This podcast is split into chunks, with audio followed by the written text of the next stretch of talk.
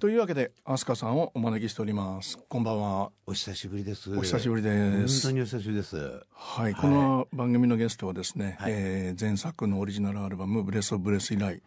2020年3月だから、ね、ほぼ3年ですよね。3年だ。あ、飛鳥です。どうも。で飛鳥さんはですね、はい、去年の11月に、11枚目のアルバムワンダフルワールドを発売して、うん、はい、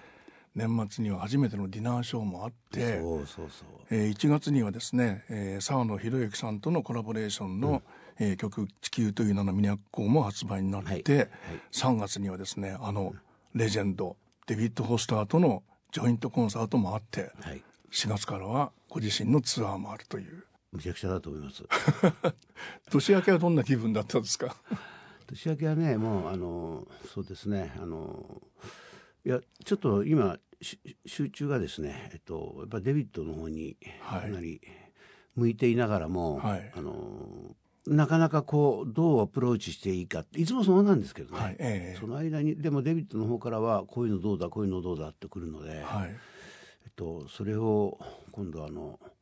全部受け入れても、はい、あれなのでちょっと自分なりに解釈しながら受け入れる部分と自分だったらどうするだろうっていうところをですね今模索してどう返そうかなと思ってるところなんですけど、なるほどね。でもデビッド・ホスターっていうのは仕事がやっぱり早くて、ははは建築家で言えばなタイプで設計図をきれいに引いていくタイプですね。あ、なるほどね、うん、1月18日に出た地球という名の都、うん、澤野弘之さん。そうですね、はい、うん、で澤野君から最初にインタビューの対談のお話をいただいた時に、はい、実は僕はサンド君のこと知らなかったんです。あ、なるほどね、うん、82年生まれからですね、うん、でサンド君がいろんなところで進撃の巨人をやってる人がとか、はい、スタッフがとか、はい、音楽家がとか、はい、なんかいろんなところで進撃の巨人が出てくる名前が、はいはいはい、サンド君が僕の音楽を聴いて育ったってことを言ってくれてたんですね。ジャケンダンスカーで育ったんですもんね、うん、そうですね。でそれでサンド君の対談が決まった時にその昔僕は僕のブックもですよね、はい、うん、一般雑誌じゃなくて、はいはい、の対談相手にさださんを指名したことから、さだまさしさんをその時に気持ちよく出てくださいまして、はい、ですごくいい話ができたんですね、はい、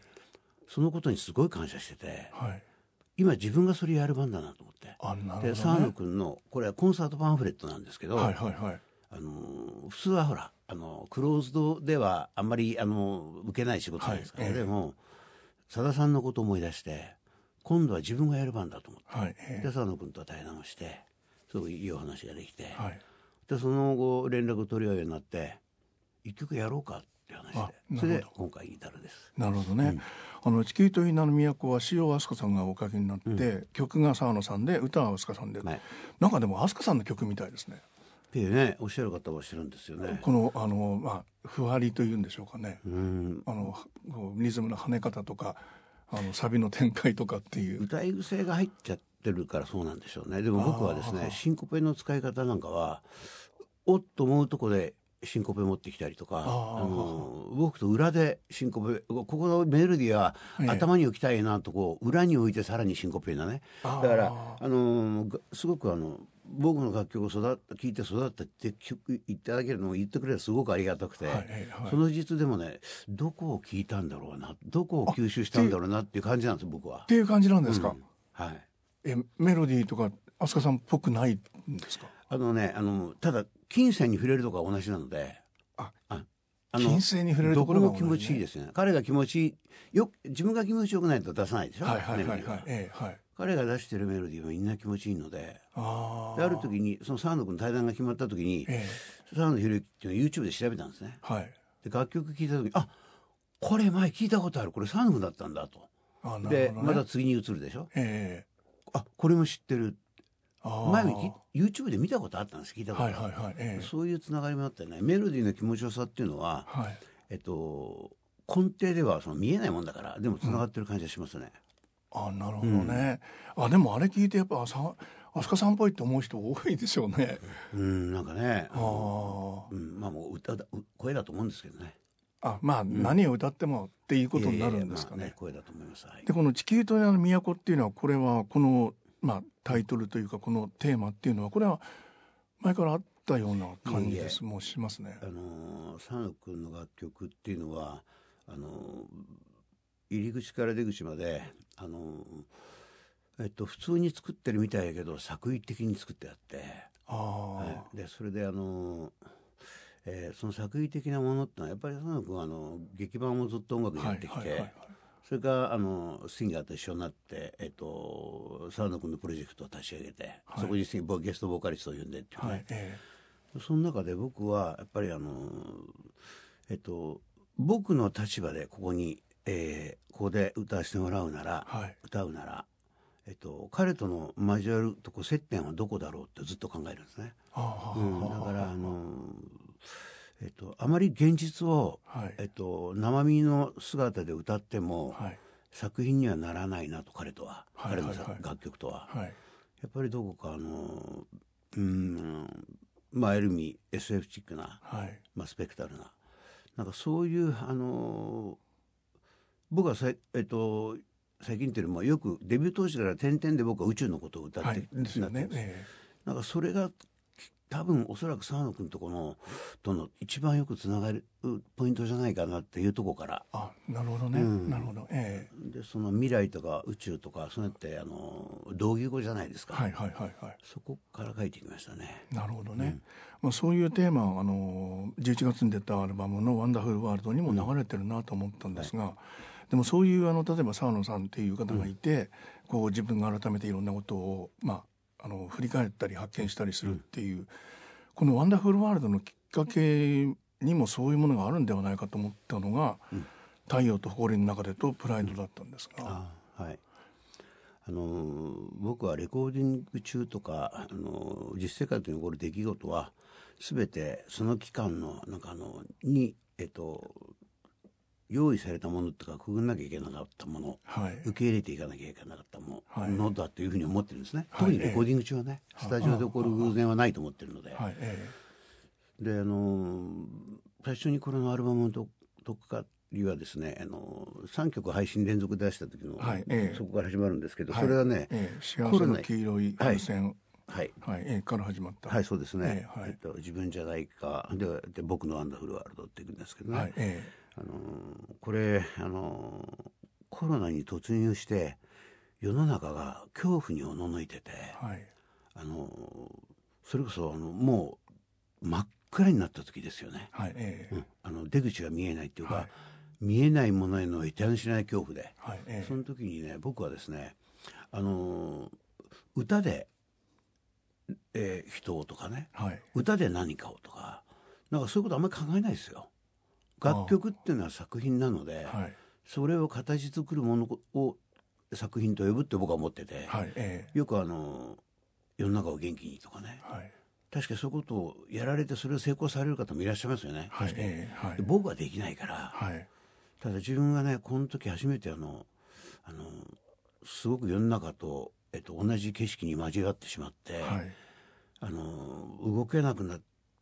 ような時期があって、その時に初めて、こんな曲を歌ってみたいってものを作ろうと思って、それで作ったのが僕の「ワンダフルワールド」なんですね。なるほどね、この頃はですね無理やり元気ですよ。無理やり元気ね、なんか日常に戻りたい、その昔前の日常を歌ってますよね、でポンと光が差してきて、放り投げた手に光が当たって、それがリングにリボンに見えたっていうね、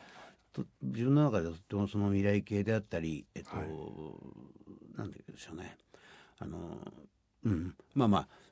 全てそのような世の中を表した曲だったわけで自分の中で取り入れたね、でそれからずっと、いろんな曲を書いていくんですけど、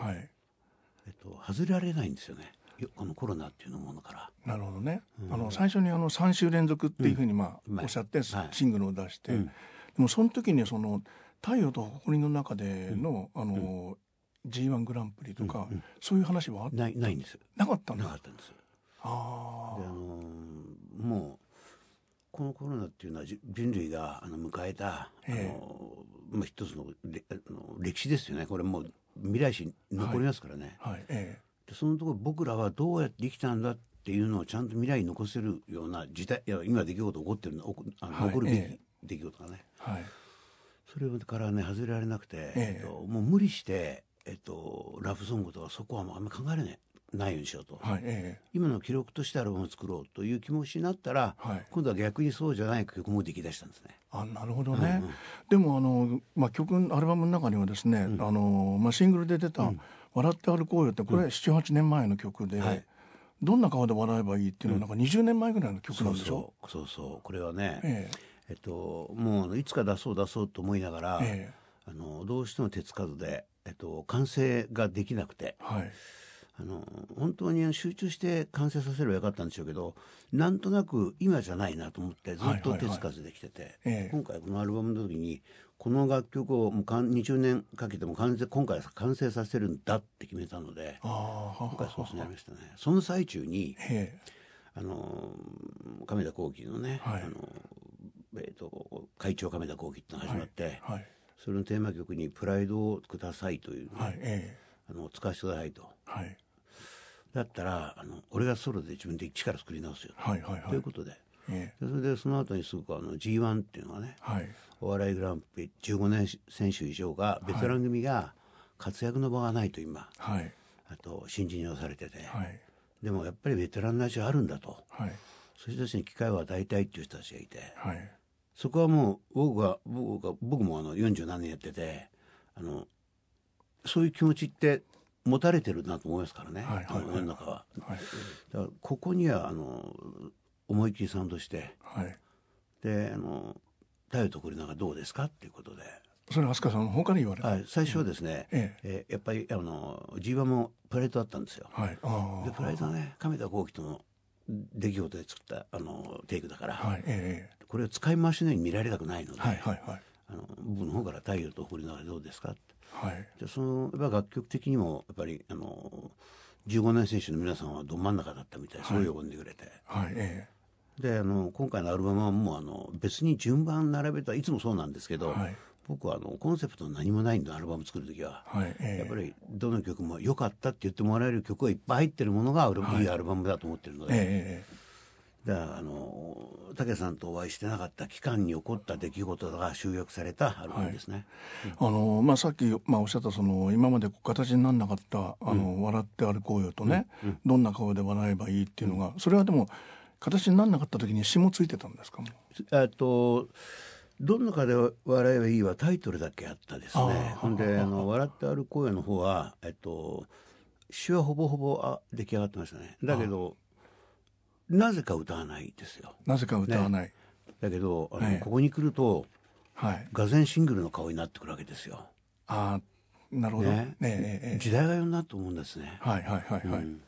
今だからこそ笑って歩こうよっていう響きっていうのはやっぱだからもう全て今時代の中で出来起こった出来事ですよね。でしょうよね。でその後にですね、笑って歩こうよっていうふうに歌った後にどんな声で笑えばいいっていうふうに、これはもう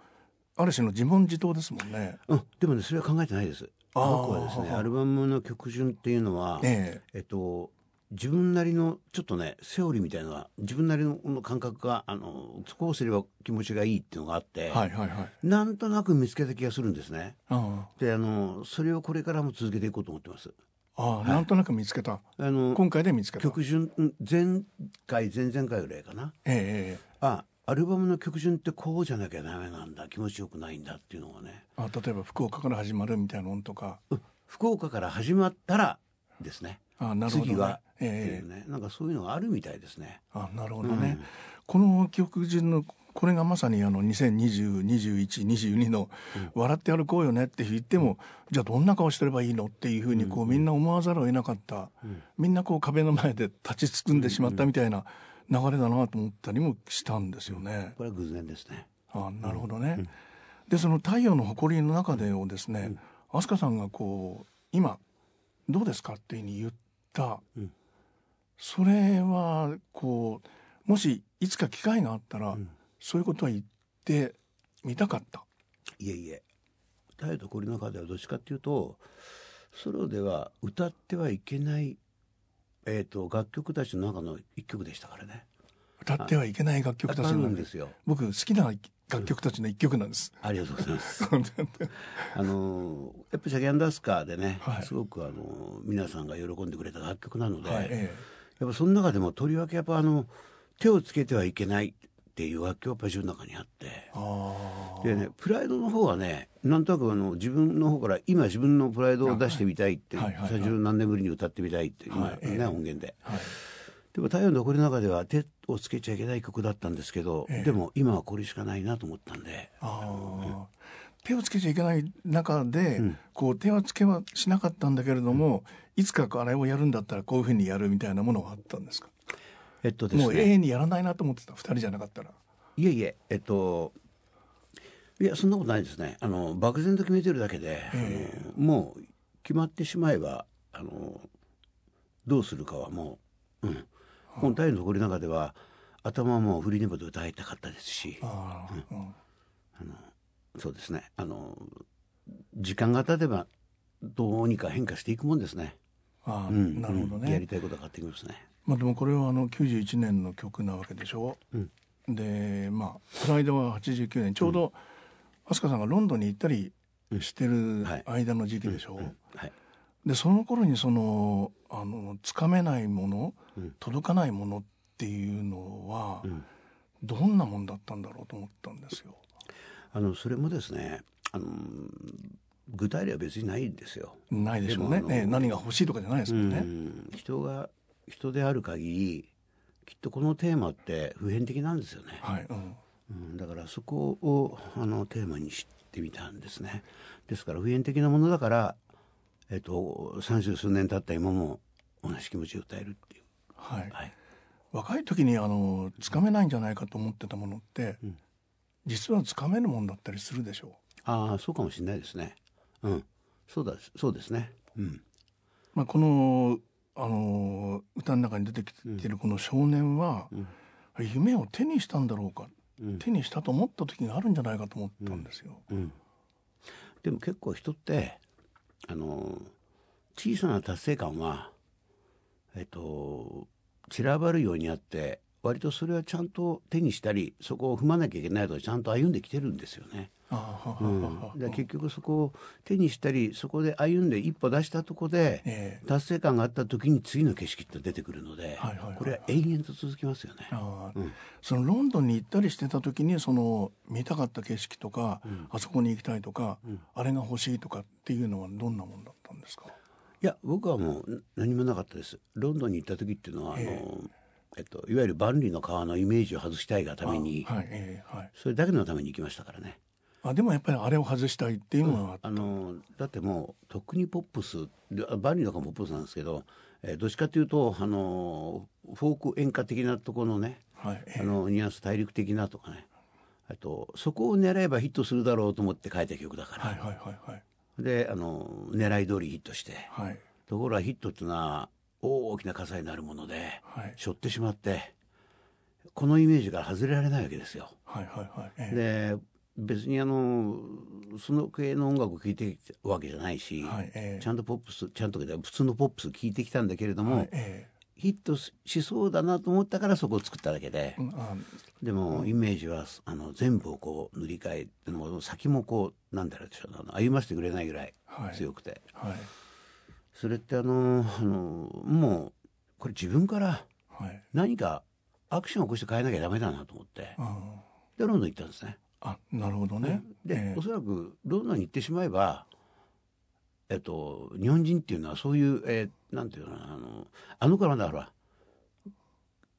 ガイタルコンプレックスまだあったミュージシャンには、はい、うんうんうん、で日本人にはありましたよまだ、はい、ありましたね。向こうの人っていうだけで何かやってくるに違いないみたいな、はい、でそこに僕は行くわけでしょ、はい、と言った途端に今度は今までそうではなかったそうは言わなかった人たちが、はい、飛鳥あとロンドン音楽留学って言って留学なんかしてないですよ飛鳥ロンドンに音楽拠点を移して、いや、別に移してない、ただ行っただけだからっていう、ね、はい、まんまと、その策がうまくいって、帰ってきた時にはすっかりロンドンイメージがついてて、はいはいはい、でそこまで本当にシングルヒット出なかったのに、はい、ロンドンにたった半年行っただけなのにそこで作った曲がいきなりベスト10に入ったりとかね、はい、結局日本人ってそうなんだよなっていうね、うん、イメージとらわれすぎる、ものすごく真面目な人種でもあるんだけれども、はい、簡単に、コントロールできる人たちもあるっていうのは、はい、向こうに行ってすごく感じましたよね。だからコントロールされない側でいたいだっていうのを常に考えるようになりましたね。うん、太陽の誇りの中でのこの、飛鳥さんのソロを聞いてて、うん、こうやっぱり違うもの、やっぱり歌が違うんだと思ったんですよ。そうですか。うん、ある種のその当時もある種の悲壮感、ヒロイズムみたいなものある曲だなと思ってたんですけど、うんうんうん、その届かないものに対してのこうさらに強い何か、うん、それがねこの歌にあるような気がした。それがね何かっていうのは僕にも見えてないんですよ。ただでも人って満足しない、はい、生き物なので、はい、その満足を埋めれるものは何だって求めすぎていくっていうね、そういうこれが普遍的なところと思いますね。きっとね満足しちゃったり、はい、それで完成だと思ってる、そう思っちゃった人って、はい、そこできっとなんていうんでしょうかね、はい、製品出来上がりっていうね、はいはいはい、きっとその後にまだ何かをやっていく人ってのはその満足の後に何か現れるんだと思うんですね、はい僕は延々と続くので、はい、何か足りないっていうのが、はい、だから足りないと思ってるうちはちゃんと楽曲は作っていきたいなと思ってですね。いろんなことを知っていくってことは、その足りないことがもっとあるんだってことを知ることでもあるでしょう。そうなんですよ。ドアをやっと見つけたドアを開けたら、はいふっとため息ついた瞬間に向こう側にまたいっぱいドアがあったっていうね。うん、そのドアも全部開けてみて、これがさえドアって開けた瞬間に、またここにもドアがいっぱい並んでるのかっていうね。人ってそうなんじゃないかなと思いますね。それがその去年から今年にかけてのこのディナーショーをやったり、いろんな人とコラボしたり、デビッド・フォスターとやったりっていうようなところにつながってるんですか。やろうかな、やってもいいかな、やりたかったっていうことがですね、去年のやっぱり夏過ぎぐらいから、はい形となったスケジュールになって出てきましたから、だから一気に固まりましたね。だから、ものすごく動いてるように見られますし、はい、僕もそのつもりでいます。すごく動いてる、稼働してる感じでいますので、だからきっと自分の感覚と見られ方ってのは多分一緒なんじゃないかな。はい、でも自分の感覚と見られ方が一緒っていうことは、ズレがないってことでしょ。ズレないですね、うん、確かにそうですね、うん、それやりたいことがちゃんと伝わってるってことでもあるんだ、うん、伝わってるのか自分の負荷が、かかった負荷がそのまんま、向こう側では期待に変わってるってことが、これクロスしてるので、逆転便ですよね。なるほどね。ご自分のその歌い方っていうことに関しては、今どんなふうに思ってらっしゃるんですか。僕はもう歌い方はですね、そうですね、レビュー同士からかなり変わってると思いますね。だけどこの自分じゃないかもそうですけど、このシャウトっていうほどこう極端な違いがないんですけど、やっぱり叫んでる感じとかっていうのは、特にこのアルバムは強いですもんね。そうですね、デビュー当時の「独り咲き」がデビュー曲なんですけどね、あれおたけびソングって言われてたんでまだシャウトっていう言葉をそうそう使わなかった時代ですよ。おたけびソングって言われてたんで、だからそれが今たけさんがシャウトって言ってくれるんだったら、デビュー当時から変わってないですよ、そんなにね。おたけびやってんでしょうね。でももっと自由でしょう。自由です、その違いは大きいんじゃないですか、ね、これはもうね爆発だと思いますよ。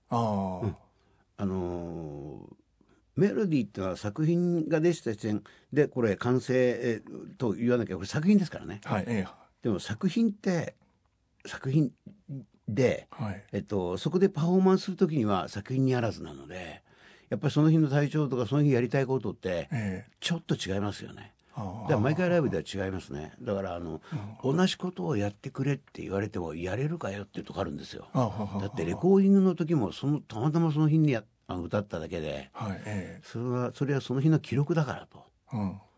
だから今日の記録を聞いてくれっていう気持ちで臨んでるのは別に逃げではなくてこれ本気でそう思ってますね、なるほどね、そういう今のこの時のっていうのがこのアルバムは特に強いってことなんですかね。そうですね、この時期じゃないとできなかったアルバムですね。これはもう僕らも言えます。あ、なるほどね、で3月にですね、デビッド・フォスターとのジョイントコンサートが控えてるわけですが、デビッドが日本に来た時に、僕が、1回目お会いして2回目に、コロナで、今回は楽屋は無理なんだって、もうそうでしょうねと思いながら、いやいや今回デビッドのステージを見たいので、ということでコンサート見に行って、そのステージ中にデビッドの方からお客さんで誰か歌ってみたい人いませんかっていう、これ多分ジョークですよね、でもここは逃すとこじゃないだろうと、イエスって手を挙げて、ステージにじゃあ後でなって言われてね、その後でなが後でなってそうか狛江のやつだから後でなってやっぱ楽屋のことかなと思ったりとかね、この後には意味が分からなかった。本当にステージ中に降りてこいよっていう話になって、じゃあ一緒にやってみようかっていう、即興でね、デビッドのコード進行で僕が歌を歌うメロディを作るってその日だけの、セッションをやったんですけどね、それが面白かったですねきっとね。お客さんも初めてマジックみたいなもんでしょ、目の前で一曲出来上がるなんてのは、そう体験するのは、で僕たち作曲家って、一曲アドリブで作るなんてのはわけないですよ、それがいい悪いは別ですよ、完成した楽曲を作るのはわけないですよ、でもそれを即興にしてない方は曲ってこんな瞬間にできるんだって思われると思うんですね、それ生身で体験された、もちろん一番体験に、で驚いたのはお客さんともう一人デビッドの奥さんだった、奥さんは歌手なんですけどね、シンガーなんですけどね、その奥さんの方がデビッドに日本からのシンガーの、シンガーがコンサートやりたいやろうよっていうなんかプッシュしてくれたみたいで、で今回実現ということになりましたね、その前にもう一緒にやりたいって話はしてあったんだ。いや実は1回目お会いした時に、楽屋でお会いできることになって、僕はですね本当に不思議とですね今までほら外人コンプレックスってあったでしょずっとね、日本人の店みんなあったから、まだあるんじゃないですかね、そろそろなくなってくるかな、で僕はそれでロンドンに行ったでしょ、で向こうに行くとスタジオに向こうのスタジオもすごくなんだろうなどこのスタジオもすごい活気があったんで、例えば僕が2スタとすると1スタにジョージ・マイケルがいたりするわけですよ、で3スタに誰々がいたりとか、でそれこそOBのチャートを逃がしてるようなゴロゴロいるわけどこのスタジオ行っても、でティーコーナーは一つだったりするから、でお茶を飲む時にアルバム持ってるよっていう話するんですよ、前回のアルバムもすごい良かったって、買って持ってるよって日本から来たのみたいな話になるでしょ、そういう会話が常にどこでも半年間あったんで、半年間というかスタジオに行くようになって、だからその外人コンプレックスがなくなったんですね、だからねなんだろうさすがにポール・マッカートニーで初めてお会いした時には緊張しましたけどデビッドだった時には全然緊張しなくて、すぐにやっぱあなたによって僕は変えられた、全て変えられたってことを伝えて、あなたの音楽は僕を全部変えた、直接言ったことからが始まりですね。その変えられたっていうのはどういうふうっていうふうに思えばいいですか。僕の音楽っていまだに自分でわからないんですけど、自分の楽曲を作るにおいてのハウトゥーってなんとかあるわけですよね。でそのなんとなくをですね、このデビッド・フォスターっていうのはどれだけ下準備設計図を書いて臨んでるんだろうって思うとこがあるわけですね。僕は設計図なしだから赴くままによくなかったらそこを何度もクリアする、バーをクリアするためのハードをクリアしながら楽曲メールできていくので、きっとデビッドは設計図の最初に弾いてあって、そこの中で、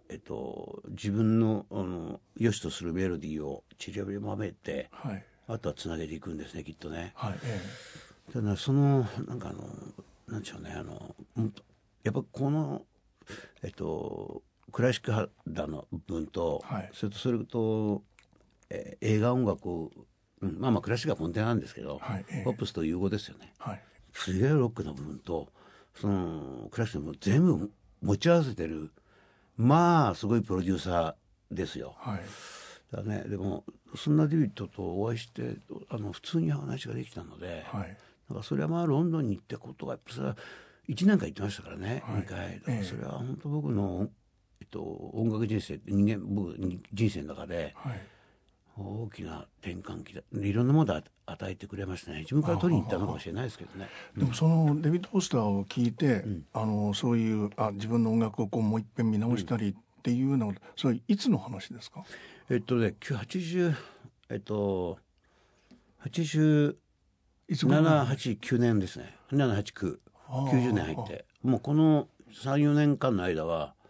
デビッド・フォスター付けでしたね。うん、飛鳥さんがそのデビッド・フォスターに出会って意識して影響されて、うん、こういう曲ができたっていうのもあるんですか？ありますあります。最初に影響されたのはマイ・ミスター・ロンリー・ハートですよね。マイ・ミスター・ロンリー・ハートって曲があるんですけどそれってでもシカゴです、ね、ソロデビューシングルじゃなかったでしたっけ？そうですね、飛鳥さんのあれシカゴですよね。それでイメージですよ。で辺からその当時はまだデビッドの存在はなくてシカゴすごいなっていう、でもデビッド・フォスターってプロデューサーですごいんだろうなと思って、はい、でもそれが色濃くなってどんどん彼に焦点が合っていったんですね。もうこうなったら全部彼の作品聴いてみたいと思いなって、僕こういう人いなかったですもん。っていうことは、うん、飛鳥さんのそのソロをやるっていうことの中に、うん、デビッド・フォスターは影響してたっていうことになるんですか？全然影響してますね。うん、だから曲作りが変わって、楽曲の中に仕掛けをすごく、気にするようになったし、その仕掛けはちゃんと数学じゃなきゃダメだったりするわけで、だからそういうことをすごくデビッド・フォスターの音楽から学びましたね。これはもう下世話な言い方をするとですね、ソロアーティストソロのシンガーソングライター飛鳥の、生みの親の一人にデビッド・フォスターがいたっていうふうになっちゃう。でもそれは言えると思いますね。僕は彼の音楽聴くようになってマイ・ミスター・ロンリー・ハートですけどチャギ・アンダスカでラブソングがすぐでしたから、ラブソングっていうのはチャギ・アンダスカの分岐点ってよく言われてますね。ミュージシャンが見るとそこみたいですね。一般的とは違って、ミュージシャンが見るとチャギ・アンダスカはラブソングから変わったっていうんですね。わかりますね。いやよく気がついてくれてありがとうなんですよ。まさにそうだから、そうですね。だからもう多大な影響を受けてますよ。なるほどね。それはやっぱり歌いたいっていうふうに手を挙げるかもしれませんね。そういう誰か、プロの歌い手さんのところで、僕が歌いたいとか、ステージの前に行って何かやったっていうこと、前に子供の時にそういう話されたことはなかったでしたっけ？あれ坂本九さんは違いますね。あれはですね、坂本九さんが好きなあまりに、ステージでコントをやってる時に、坂本九さんがいじめられる設定だったんですけど、僕はその坂本九さんがいじめられてるの許されないよ、許せないです。コントだと思ってないから、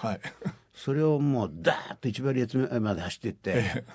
もう本当旧車いじめられーってでかい声で叫んだ事件があるんですよね。なるほどね。その時にRKB のテレビは僕をアップにしたっていう、そんな出来事ですね。同じステージに掛け合っても全然違いますね。そうですね。でもそういうツアーでですね、もうすでに準備がいろいろ始まってるとおっしゃってました、ライブでおっしゃってましたけど、どういうものがこう体験できるといいなと思ってらっしゃる。僕はですね、ただ単にこの方のファンですから、っていう方に影響されて音楽、僕のベーシックはできてるので、この人が一体本当に僕が思ってる設計図をどういうふうに弾いてるのか、どう弾いていくのか、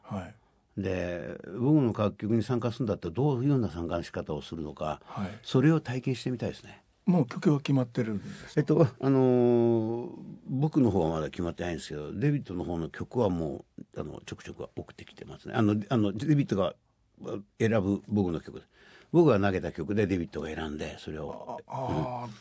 曲は全部飛鳥さんの曲なんだけども、デビッドさんが選んだものとご自分で選んだものをやるんだ。そうですね。でもちろんデビッドの曲もやります。僕は歌いますしね。ああなるほどね、だから、ね、きっとそうでしょうね。オーディエンスがどこを望んでるのか僕はまだここらは分からないんですよ。オーディエンスはね、そこまでこうなんかね接点が見えてないかもしれない。だから何かすごいに違いないっていうね、それだけだと思うんですよね。だからそこはですねあんまり期待しない方がいいですね。ミュージシャン同士がステージに上がって何かを作り上げていく、そう作り上がったものっていうのを楽しむぐらいがいいと思いますね。あ、なるほどね、何かすごいってとんでもないことするわけじゃないので。はいはいでしょうね。でも音楽が素晴らしいことは間違いないってことですもんね。それはもうはい言わせてください。本当にこのアルバムを作り上げた3年間っていうのは本当に大きな、いろんなことがね重なって次から次から起こりましたからね。はい。でもこんな時代経験して僕たちすごくありませんか、武さん。生きてる間にいやこんなことがあるとはっていうね。僕たちはねこの人類が誕生して、例えばこの100年間でいいですよ、じゃあ200年間でもいいですよ、最高に人として充実した、なんか人間生活を送った人類だと思いませんか。本当僕たちはね、なんだかんだあるけど、やっぱりこんなに人類で、こんなに贅沢で過ごしてる、心が贅沢は分かりませんよ。だけど、物質的なものでこんなに贅沢できてる、人類はいなかったと思ってるんで、これから先はもっと便利になりすぎて、なりすぎた挙句に辛い生活を送らなきゃいけない人たちが未来にはいると思うんですね。なるほどね。僕らはちょうど程良い時だったと思います。アルバムの最後の曲は I Feel So Good です。はいで、ツアーが4月から始まりますが、そちらの方も楽しみにしたいと思います。ありがとうございました。ありがとうございました。